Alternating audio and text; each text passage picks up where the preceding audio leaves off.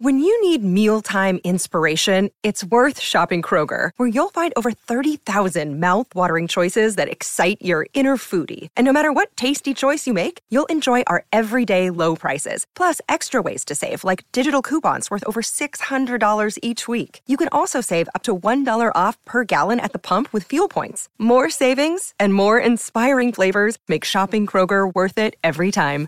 Kroger, fresh for everyone. Fuel restrictions apply. Look, Bumble knows you're exhausted by dating.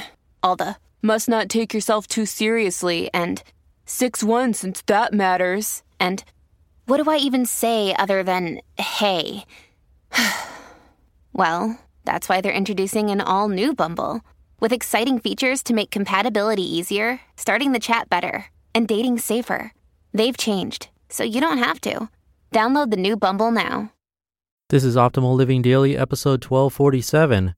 I Am Not the Center of the Universe by Joshua Fields Millburn and Ryan Nicodemus with ExileLifestyle.com. And I'm Justin Malik, your very own personal narrator. There are no interviews here, just short daily episodes where I simply read to you from amazing blogs with permission from the websites. Today's article comes from The Minimalist, but as a guest post from Colin Wright's website. And if you're new here listening from the web or YouTube, might I encourage you to try subscribing for free through a free podcast app? It makes it super easy to listen, and episodes are sent to your phone daily. I'll definitely try that out if you haven't already. For now, let's get right to the post and start optimizing your life.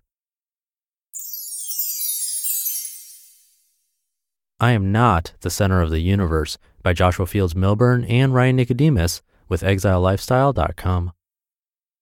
Quote, Everything in my own immediate experience supports my deep belief that I am the absolute center of the universe, the realest, most vivid, important person in existence. We rarely think about this sort of natural, basic self centeredness because it's so socially repulsive, but it's pretty much the same for all of us. It's hardwired into our boards at birth. Think about it. There's no experience you have had that you are not the absolute center of. The world as you experience it is there in front of you or behind you, to the left or right of you, on your TV or your monitor. Other people's thoughts and feelings have to be communicated to you, but your own are so immediate, urgent, and real. David Foster Wallace, 2005, from This Is Water. A different perspective. It's incredibly difficult to think about the world from a perspective other than our own. We are always worried about what's going on in our own lives. What does my schedule look like today? What if I lose my job during the next round of layoffs? Why can't I stop smoking? Why am I overweight? Why am I not happy with my life? Suffice it to say that we are acutely aware of everything connected to our own lives, everything good, everything bad, everything in our lives. Of course, we also worry about other people as well, but not with the same intensity, not with the same level of focus or connection, and not with the same ferocious subconscious vigor that we apply to our own lives. When we worry, it's fundamentally about ourselves and how the events going on around us impact us. Contribution. This is true even for the so called benevolent activities of our lives. Think about it. When we contribute to others, why do we do it? I do it to help others, you might say. That's probably true, but why do we want to help others? Because it makes them feel better. Also true, but why do we want them to feel better? Because it makes me happy when I make other people happy. Ah, exactly. It makes you happy. To be clear, there's nothing wrong with helping others, and there's nothing wrong with feeling good about helping others either. You should feel good about it. We, Joshua and Ryan, do it all the time. We donate our time to local charities and nonprofit organizations, and we make a conscious effort to contribute to people in a meaningful way.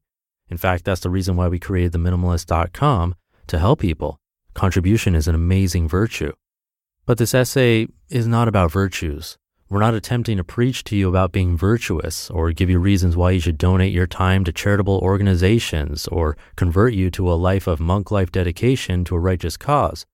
Rather, this essay is about consciously removing yourself as the center of the universe. It's about paying attention to what's going on in front of you and around you and inside you. That's a tall order, we know and yet you are not the center of the universe. It's a tall order because it's not easy to control your thoughts minute after minute, hour after hour, and day after day. We would like to posit to you, however, that gaining control of your thoughts, of what's going on inside you, is the key to real happiness. It's the key to real freedom. It might not sound fun or sexy or exciting, but it's the cold truth. If you can remove yourself, if you can remove your perspective from a situation, then you can see the world through a different set of eyes, and thus the world can take on a different meaning.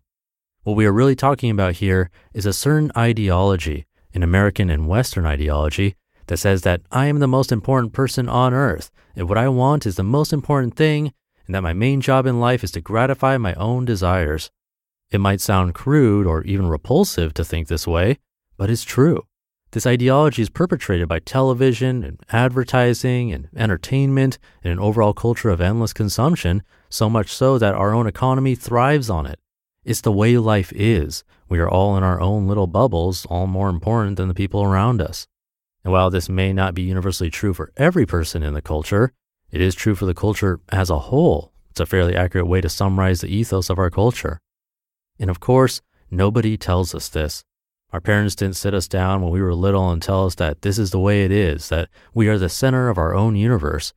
Instead, it is subtle and gradual and is delivered by a great number of messages.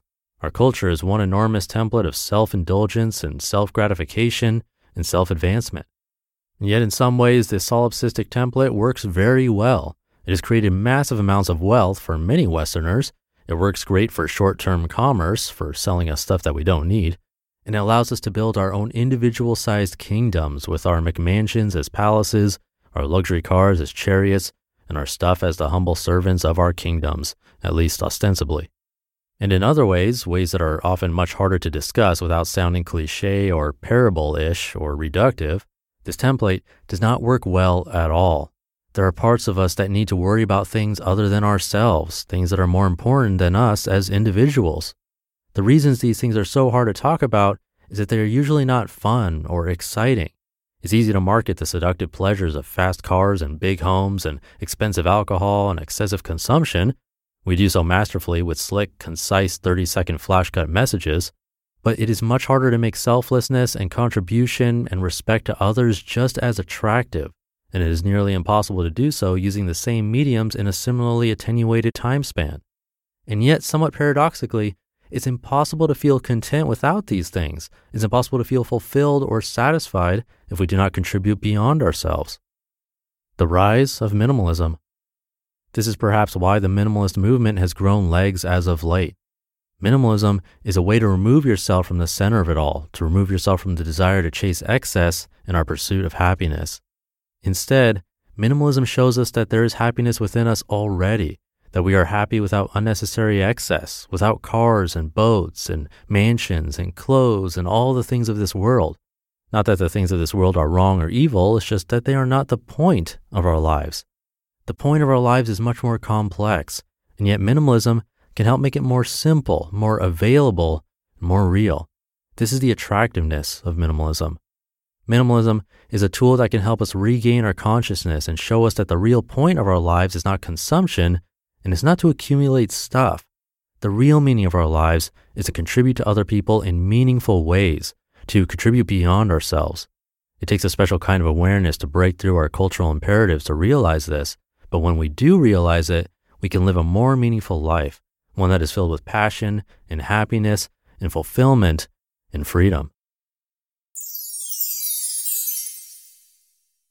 You just listened to the post titled, I Am Not the Center of the Universe by Joshua Fields Millburn and Ryan Nicodemus with ExileLifestyle.com. Wyndham Hotels and Resorts makes travel possible for all. Whether it's the long haulers looking for a great cup of coffee, a roomier rest for the on a whim road trippers, or a place to make summer memories with the whole family. No matter who you are, where you're going, or why, with 24 trusted brands to choose from like La Quinta, Days Inn, and Super 8, your Wyndham is waiting. Get the lowest price at wyndhamhotels.com. Restrictions apply. Visit website for more details. Another day is here, and you're ready for it. What to wear? Check. Breakfast, lunch, and dinner? Check. Planning for what's next and how to save for it? That's where Bank of America can help. For your financial to-dos, Bank of America has experts ready to help get you closer to your goals. Get started at one of our local financial centers or 24-7 in our mobile banking app. Find a location near you at bankofamerica.com slash talk to us. What would you like the power to do? Mobile banking requires downloading the app and is only available for select devices. Message and data rates may apply. Bank of America and a member FDIC. I'll keep this minimal for you, so that'll do it for today. Thank you for listening and sticking around until the end. Have a great weekend if you're listening in real time, and I'll see you tomorrow as usual, where your optimal life awaits. Hey, this is Dan from the Optimal Finance Daily podcast, which is a lot like this show, except more focused on personal finance. Justin handpicks the best posts he can find from blogs and authors like Ramit Sethi, Mr. Money Mustache, and more, and I read them to you five days a week.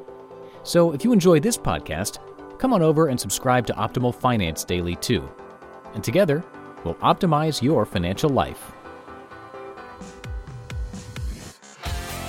You've been listening to Optimal Living Daily. Be sure to hit the subscribe button to stay up to date on each new episode and head to oldpodcast.com. That's O L D podcast.com for a free gift as well as more actionable tips and resources to help you maximize your potential. Thanks for joining us, and remember, your optimal life awaits.